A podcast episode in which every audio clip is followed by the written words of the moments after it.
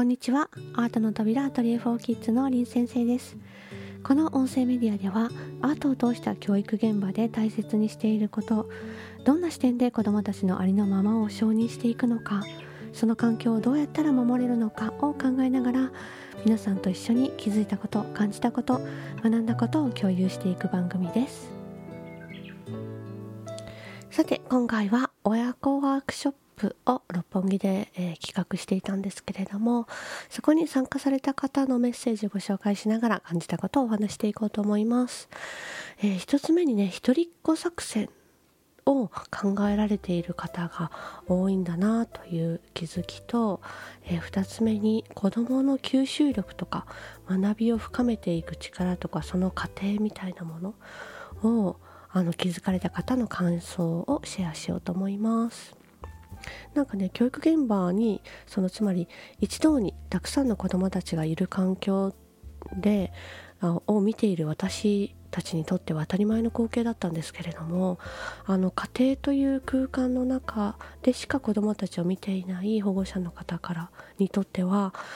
すごく新鮮な発見があったようなので、そのことをシェアしようかなと思います。ではまず1人目の方、初参加の1年生の女の子のお母様からのお便りです。娘は1時間半やりきったようで、また行くよ、楽しかったよと言っていました。帰宅して作品を見せてくれました。この子はね、1人で参加した子ですね。夜になり外が暗くなると、お楽しみタイムだよと家族みんなに呼びかけて、みんなでキャンドルナイトを楽しみました。キャンドルホルダーを作った回だったのでね、野球少年の兄は妹が作ってきた綺麗なキャンドルホルダーから放たれる綺麗な光を見て、僕も作りたいなと言ってきました。いつも週末は兄と父は野球の練習へ行き、留守番組の娘、妹、母、まだ0歳の妹がいるので、外出するのも娘が満足できるようなところには連れて行ってあげられずの日々でした。習い事もアート教室に行きたいとずっと言われていたのですが、私の妊娠出産に伴い送迎などが難しく、長女にはずっと我慢してもらっていました。今日念願かなって林先生のクラスに参加させていただき、親子ともども良かったなぁと心が温かくなりましたというメッセージをいただきました。一番真ん中の子になるのかな、彼女はね。下に生まれたばかりの妹がいて、いつも外に連れてってあげられないなとお母さんがね思っていたというふうなことで、彼女は本当にね、ものすごくアートが大好きで、作品を作ることが大好きで、初めて参加して、しかも1年生だったんですけれども、すごくね、鑑賞の言葉を素直に言葉に表現できる子で、すごくね積極的に参加してくれていたんですけれども、きっとね、このお母さんは本当に確か何ヶ月か前かも申し込みしたんだけれども、体調不良で参加できなくってものすごく残念がっていたんですけれども、本当にね彼女のためだけの時間を作ってあげられるように手配してくださって、本当に彼女は良かっただろうなというふうに感じたことでした。2人目の方は、年長さんの男の子のお母様からですね。昨日はアートの扉、素敵な時間をありがとうございました。家に帰って夜はキャンドルナイトだと楽しみにしていました。そしていよいよ日が暮れて、寝る前にろうそくに火をつけました。ろうそくの穏やかな瞬き、ろうそくの光に映し出される布がとても鮮やかで美しかったです。息子は床に視線を落として、綺麗だねと横から眺めていました。こうやってね、作品をもう一度別の角度からね見るっていう時間もいい時間ですよね。一緒に参加して私自身もとても楽しい時間となりました。林先生の皆さんへの声かけも学びとなりました。ぐるぐる迷路も丁寧に見ていただきありがとうございました。これね、ぐるぐる迷路は、確かね129番目のラジオで迷路の質問をされた方なんですけれども、実際に見たいなと言ったらですね、自由が帳幼稚園で書いてるやつね2冊持ってきてくれて、それを授業後に見せてくれたんですね。妹が生まれていろいろ我慢している部分が多い中、自分の表現したことを親身に聞いてもらい認めてもらえたこと、とても嬉しかったと思います。また私も詳しく息子の作品について話を聞けていなかったので、いろんな制作秘話を聞けて嬉しく思いました。今日は美術館のイベントで絵本作りをしてきたのですが、早速試しに押したスタンプの紙にたくさん迷路を作ると黙々と線を書き足していました。親子で参加したことで息子とゆっくり2人の時間が取れて、お互いいろいろ交渉しながら楽しいアートの時間を過ごすことができました。また機会があったらぜひ参加したいです。ありがとうございました、というメッセージをいただきました。この方は2人で参加されること、すごくねギリギリまで迷われていて、この方も下にまだ0歳の、下の子が生まれたばかりで、彼のために時間を作ってあげたいんだけれども、お父さんに見てもらえるかどうかその時間ね交渉しているところなのでっていうふうにおっしゃっていて、うまくね多分相談ついたんでしょうね。その日は2人だけでいらっしゃって、2人だけの創作の時間を多分彼のために作ってあげようとお母様が設定してくれたんですよね。で、やっぱりね親子で創作すると普段の親子の姿、親子でいつも会話している時の言葉とかが出てくるんで、私はいつもこっそりそれを聞いたりしてるんですけれども、私たちスタッフの子どもたちがね自由に創作できるように声かけをする、その様子を多分ねお母さんたちも、あ、なるほど、こういう言葉かけをするのかとか、こういう時には声をかけないのかとか、肯定的な言葉ってこういう言葉を使って認めてあげるんだなみたいなことを、多分お母様もその空間にいることでいろいろ感じられるんだと思うんですね。書籍の方にも書いたんですけれども、ダメだよとか、それはやめてとかいうふうなことを言いそうになる手前で、私たちがそれいいねとか、やってみてとか、どうしたいのとかいうふうに前向きにね、その子が本当に何をしたいのかということだけにフォーカスする言葉がけをするので、それをね学んで帰ってくださる方もいるなといつも思っています。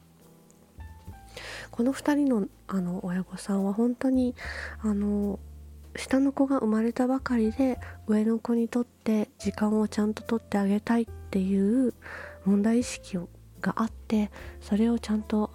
うまく調整してね、その時間をちゃんと取ってあげよう、この子にも認めてあげる時間とかをその子だけのためにね作ってあげようと思ってくださったんだと思うんですけど、これを花丸ではよく一人っ子作戦っていう風に言ったりするんですね。よく3人兄弟とか4人兄弟とかの真ん中の子ってどうしても下の子に手がかかっているからあんまり見てもらえてないっていう感じで、もしくは下の子ができたばかりの上の子、お兄ちゃんお姉ちゃんがやっぱりちょっと不安定になったりして、今までは一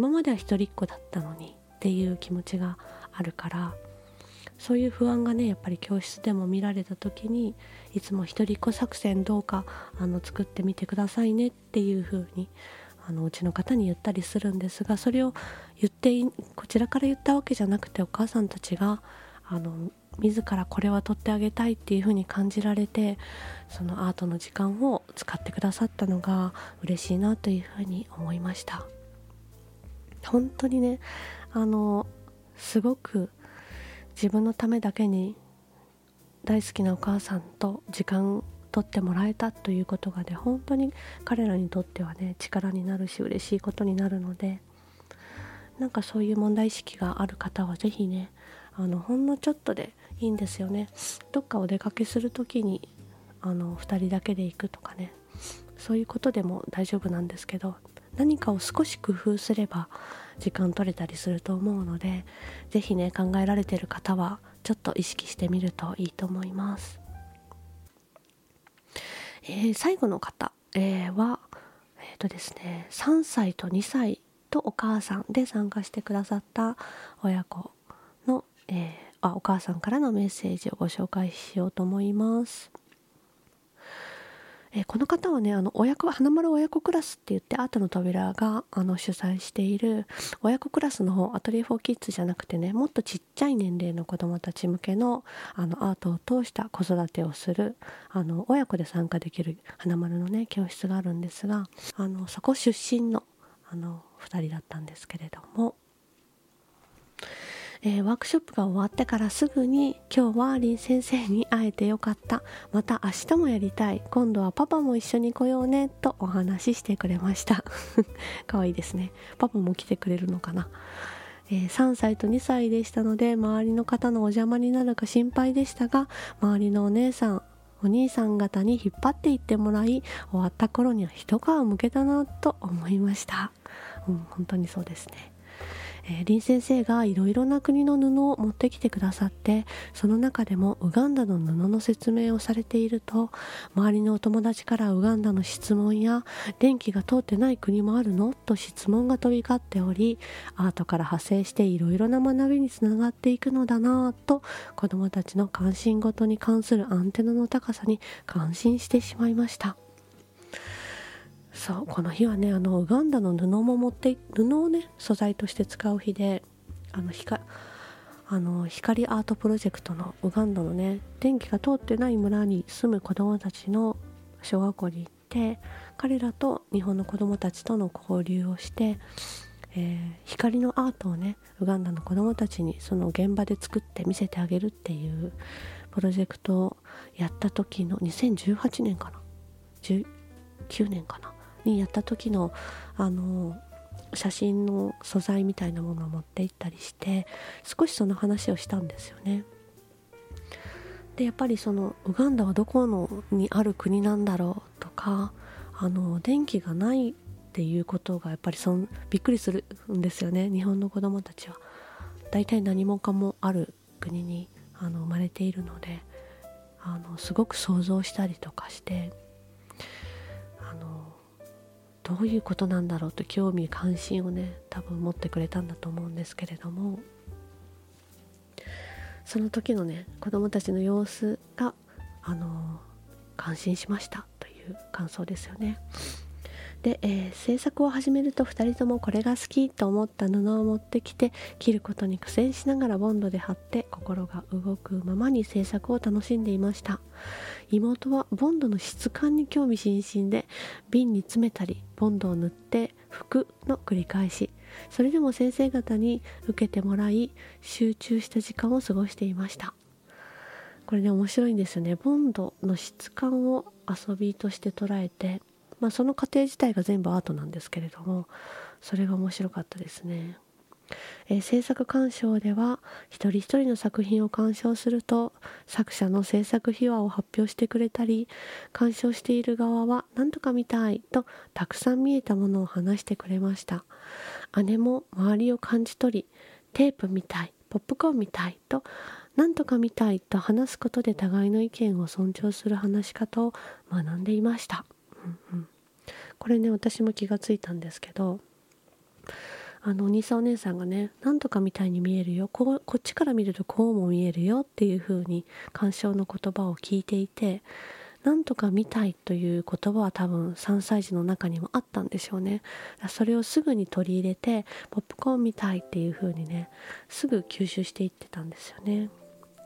妹は作品を見てとみんなに見せると、スノードームみたいだねと感想をもらい、恥ずかしそうに嬉しさをいっぱいかみしめていて、そんな姿を見ると私も胸がいっぱいの気持ちになりました。2歳の子ってまだね、その鑑賞会の意味がわからないから、みんなで作品を見てるんだっていうことはなんとなく分かったと思うんですけれども、それをこう手放したくないんですよね。自分で持っていたいから、人にどう見せるかっていう気持ちはまだないので。でも鑑賞会なのでね、周りのお兄さんお姉さんたちがそれを見て、そのボンドがたくさん入った瓶を見て、それはスノードームみたいに見えるよって言ってくれたことが、その言葉をね受け取って嬉しいっていう気持ちになっていたのことがあったんですけれども、お母さんが胸がいっぱいになりましたっておっしゃっていますけれども、本当にそうですよね。全部ね、作品っていうのはその子の分身だから、その作品について肯定的な意見を言ってもらえることって、自分自身を丸ごとね認めてもらうことになるから、すごく嬉しいんですよね。家に持ち帰った布でも制作をすると、お友達が教えてくれた制作秘話から参考にして透ける布をたくさん使ったり、布の絵柄を気にしながら、これねここは透ける布を使ったから光を通すんだよとかね、この絵柄を切り取ってこういうイメージでみたいな鑑賞会で出てきたことを多分全部覚えてたんでしょうね。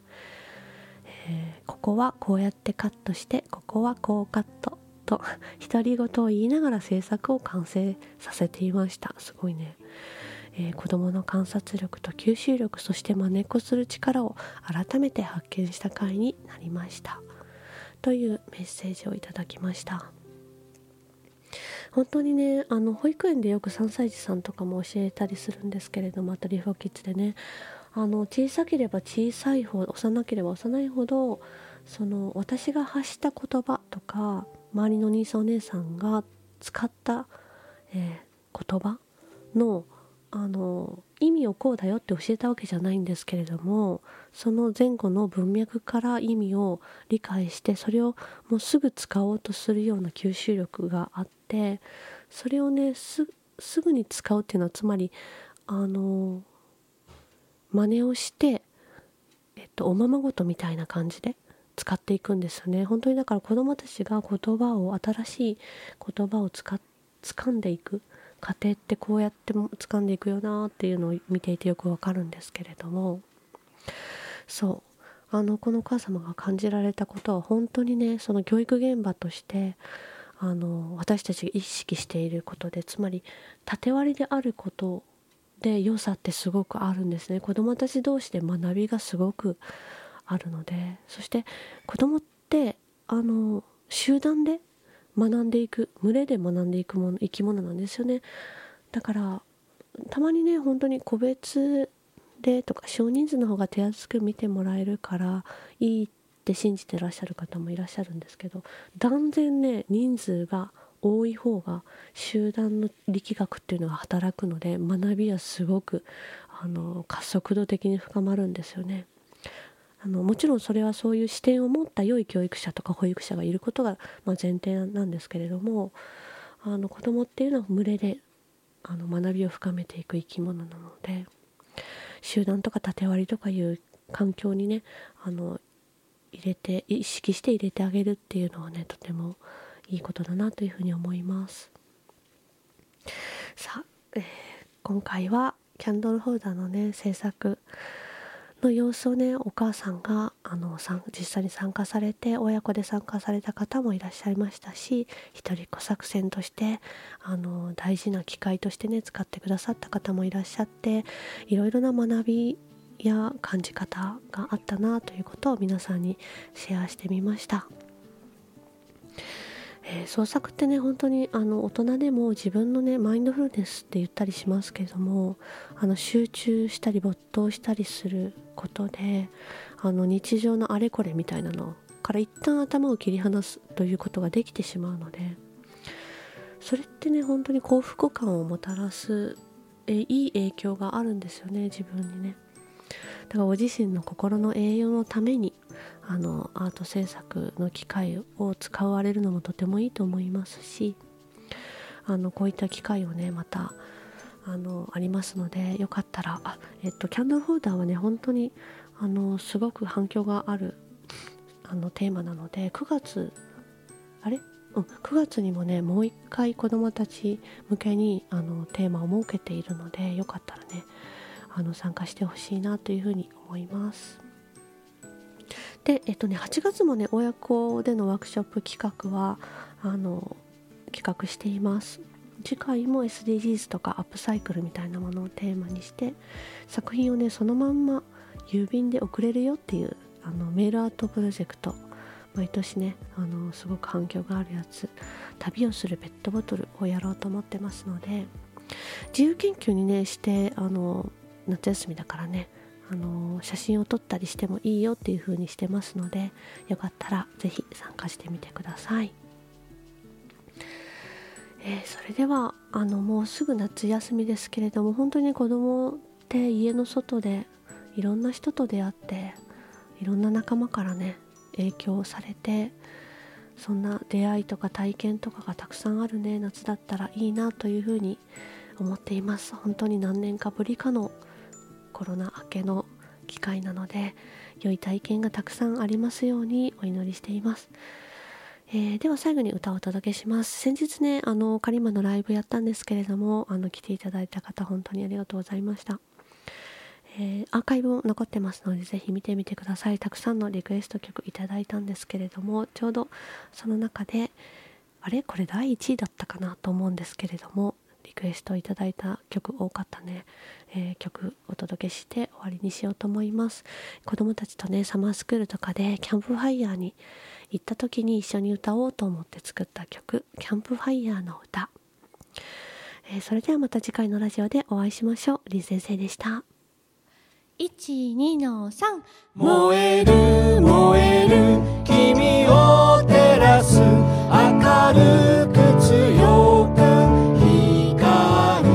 燃えろ燃えろ空高くに、星に届けこの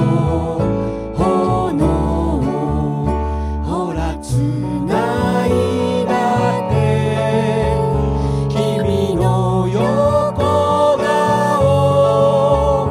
明日からまた会えるね。